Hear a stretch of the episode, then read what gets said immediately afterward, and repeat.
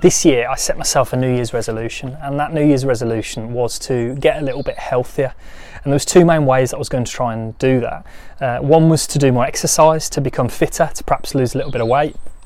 I was going to do that through cycling my bike more, walking places, all those types of things. And the second was to eat healthier, and perhaps just to eat a little bit less. Actually, is more accurate. Um, and in doing those two things, the hope is that I will get healthier, fitter, and lose a little bit of weight. But both of those things take discipline. And that word for me throughout my life has been somewhat of a roller coaster of a journey. There's been ups, there's been downs. There's been times in my life where I've felt completely disciplined and like I've got loads of discipline in this area or in this time of my life. And there's been times where I've felt like I've had a complete lack of discipline, those lows where I just feel like um, I can't stick to anything. And to be honest, the, the, story of New Year's resolutions in my life hasn't been great. They normally fail at sometime in the middle of February.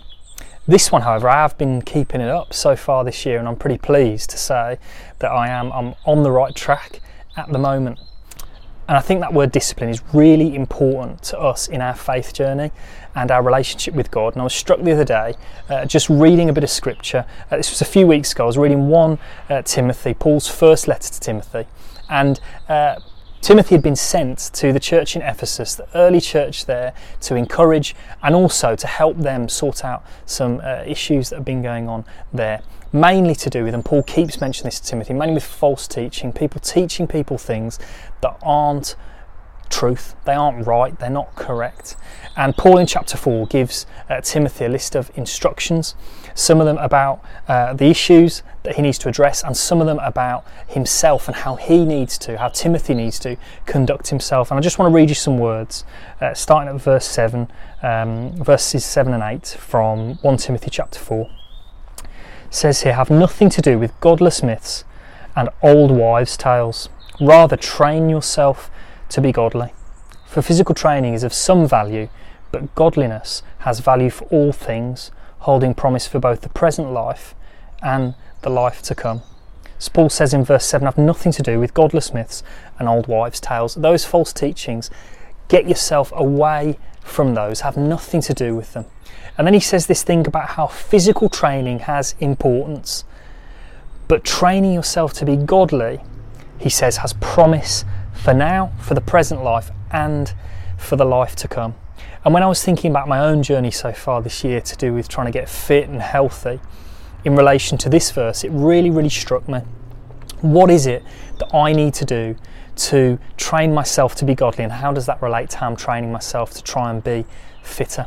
Well, there's just a number of things that I just want to draw out um, from from this small bit of scripture and, and from my uh, journey so far this year into trying to get fit and healthy.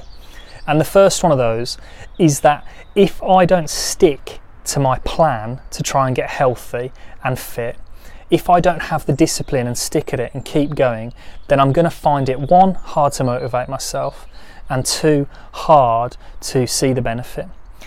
I cycle a lot. And if I was to get on my bike, let's say once every month, and try and cycle uh, and do some really good exercise.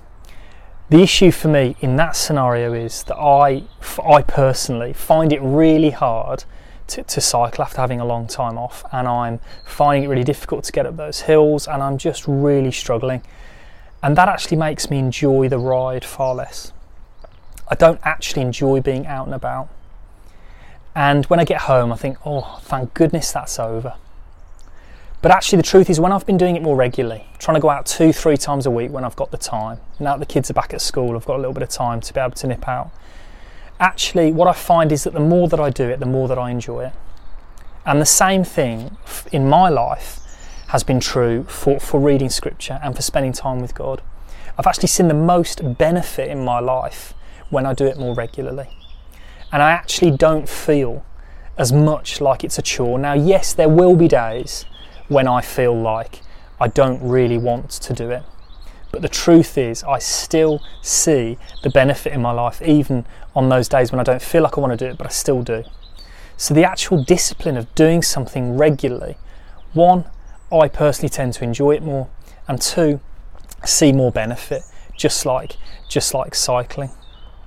I think the second thing for me um, that I want to just draw out is actually understanding what it is that I need to train myself in to become more godly. Now, for me, when I go out on a cycle ride, um, I'm quite good when it's flat, when it's downhill. I'm not so good at going uphill. So I know the thing that I need to train myself on is going uphill. And I really need to focus in on that aspect. That might be for you that you know that actually reading your Bible every day is something that you've got down. And you know that actually, um, I don't know what else it might be for you, but you know that you meet up with somebody that you feel God's asked you to meet up with, and, and you've got that down.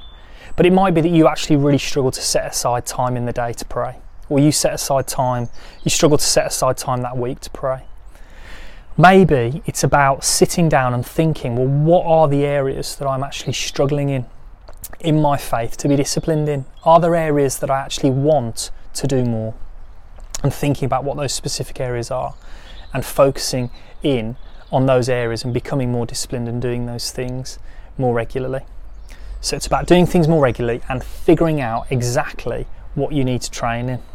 And then the third thing is understanding, I suppose, or, or looking into uh, what the future might look like um, with these things in place. I'm a big believer of when you want to achieve something, looking ahead at to what you imagine your life being like when you've achieved those things. So for me, it's about understanding and, and feeling how much I'm going to enjoy bike rides when I'm that much fitter and healthier how much more I'm going to enjoy it, how much further I'm going to be able to go, how much more I'm going to be able to enjoy it with the people that I'm with.